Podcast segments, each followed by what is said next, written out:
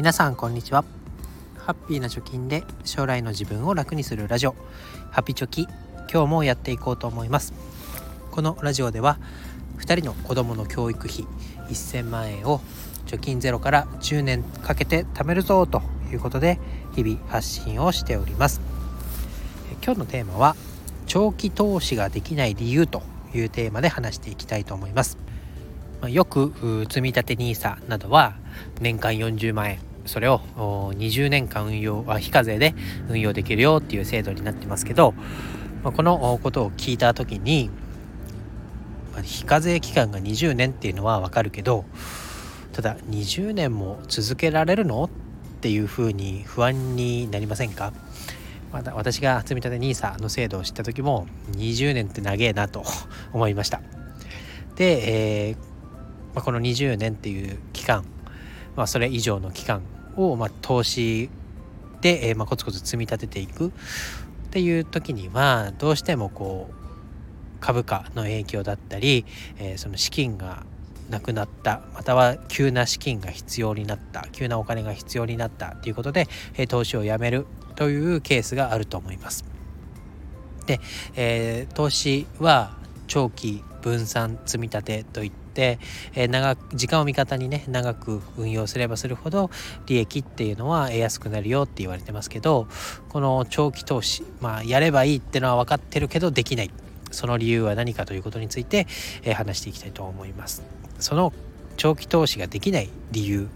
は、まあ、人間が持つ損失回避の心理だと言われております。損失回避の心理とは何ぞやということですけれどもその理由具体的に話していきたいと思います。でまずねインデックスファンドの投資信託を、まあ、コツコツね毎月決まった金額を積み立てていけばもうそれで長期投資って終わりなんでしょと。なんだ簡単じゃないかと。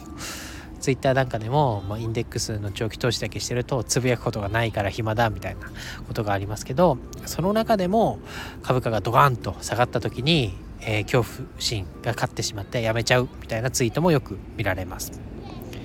で本当にねなんかこう頭で考えていることと実際にやることっていうのは違うなと思いますけど、まあ、改めて長期投資続けていくことが、えー、何より難しいなと感じております。でまあ、本来ね投資は余剰資金でやるべきっていうことを言われてますけれども、まあ、余剰資金で投資をできている人っていうのは、まあ、少なくないというか、まあ、結構皆さんねギリギリのところでやってるんじゃないかなと思います、まあ、ツイッターを見てるとすごい人っていうのはいっぱいいますけれども実際の我々みたいな人が投資をするっていうのであればなかなかねこう余裕資金、まあ、なくなってもいいお金でやってるっていう方は少ないんじゃないかなと思います。そのお金がねなくなるっていうのは、まあ、生活ができなくなるっていうのと直結しますから結構恐怖心がありますよね。でそもそも人は損したくない気持ちが強いと言われております。これが損失回避と言われてますけれどもさらにまお金が絡むとその気持ちは大きくなりますよね。で損失回避っていうのは、えー、投資でねうまくいって儲かったっていう気持ちよりも株価が下落してお金が減っちゃったよっていう方が大きく作用すると言われております。で今日たまたま読んだ楽天証券が発行しているメールマガジンの楽天投資るというのを読んだんですけどそのコラムにえマーケットに潜む誘惑と恐怖ということでグラフが載っていました、まあ、詳しい記事の内容は URL にリンクを貼っておきますから是非見てみてください。そこで紹介されていたグラフの中に日経平均株価と投資信託へのお金の流入に関するグラフが出ていました。そのグラフを見るとですね日経平均がどんどんどんどん上がっていくとその上がっていくタイミングよりちょっと遅れて投資信託への入金額っていうのが増えていきます。まあ、これはどういうことを表してるかっていうと株価がどんどん上がるもんですからあ私も今この日経平均にベットをする日経平均を買ったら利益を得られるかもしれないっていうふうに様子を見ながらね、えだんだんと入金額が増えていくのが分かります。それがね逆に、えー、だんだんとこう株価が上がりきったところから下がっていくと日経平均株価の下落するスピードよりも人が投資信託を手放す言ったら投資信託からお金が出ていく速さっていう方が速くなるんですね。初め初めじゃない。最初に言ったのは日経平均株価が上がっていく時は徐々に様子を見ながら慎重に入金していくのに対して株価が下がってくるとそのスピードよりも手を引くスピードが速いと。これはどういうことを表しているかというとこれ以上下がったら損しちゃうねということで恐怖の方があなんだろう勝っちゃってっていうのかな。恐怖に耐えられなくなってすぐお金を投資信託から引いているっていうのが、え見て取れます。でこれをやっていくこの行動をしていくと何が起こってるかというと投資の原則である安いところで買って高いところで売るっていう行動の真逆なことをしているよねっていうのが見て取れます。その真逆なことっていうのは高いところで買って安いところで売っちゃう。なので損するような構図になっているっていうことですね。なんかこう株価上がってきたなみたいな。俺もやったらちょっと小銭手にできんじゃないかっていうところで株価がどんどん上がってきたタイミングで手にしてでやばい下がってきたって言ってこれ以上損したくないから売ろうって言って買った時の値段よりも安いところで売っちゃうと。そうするとマイナスにやっちゃうよという心理。なのでこれを見ると、まあ、よりね人は損することに対して、えー、恐怖心を抱きやすく、えー、さらに行動も早いということが分かりますと。で、まあ、こういう心理がね人間に備わっているっていうことを知った上で、えー、長期投資をしていかなきゃいけない。この株価の値動きに付き合っていかなきゃいけないそれも20年とか30年のスパンで付き合っていか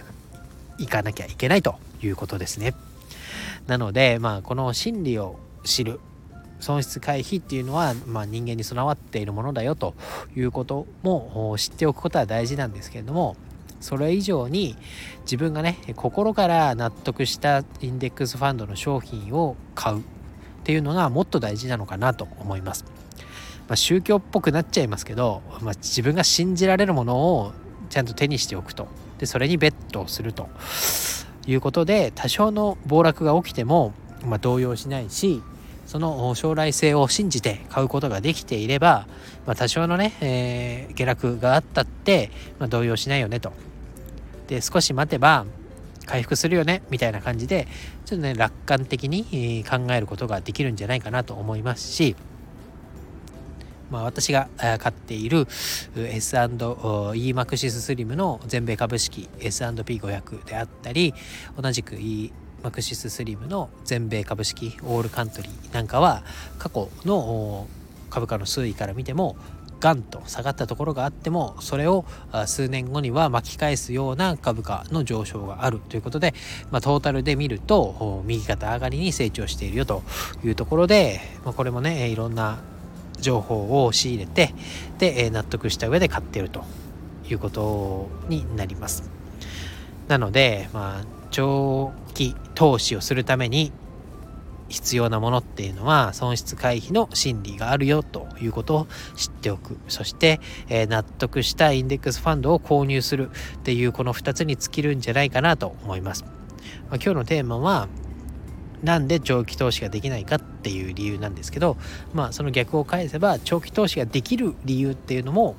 また見えてくるんじゃないかなと思います。で、まあ、先ほども言いましたけど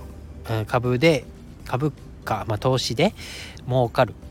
原理っていうのは安く買って高く売る安く買えるタイミングがあったからこそ株価自体が値上がりした時に利益が恩恵となってね受けられるよというところですからまあその下がった時こそ買い時っていう、まあ、気持ち気持ちというか原理を抑えてぐっとこらえてね将来性に期待して、えー、持ち続けておくガチホするっていうのが大事なんじゃないかなと思いました。なんかね来年度の来年度？来年の株価はなんかこう下がりそうだよとか景気が悪くなりそうだよっていうニュースがだんだん巷に溢れてきましたけど、まあ、20年後10年後20年後を見据えてねしっかりとホールドして、えー、明るい未来20年後10年後には笑っていられるように、えー、今のこの下落に備えて強い気持ちを持ってやっていきましょうということで今日は以上です。バイバイ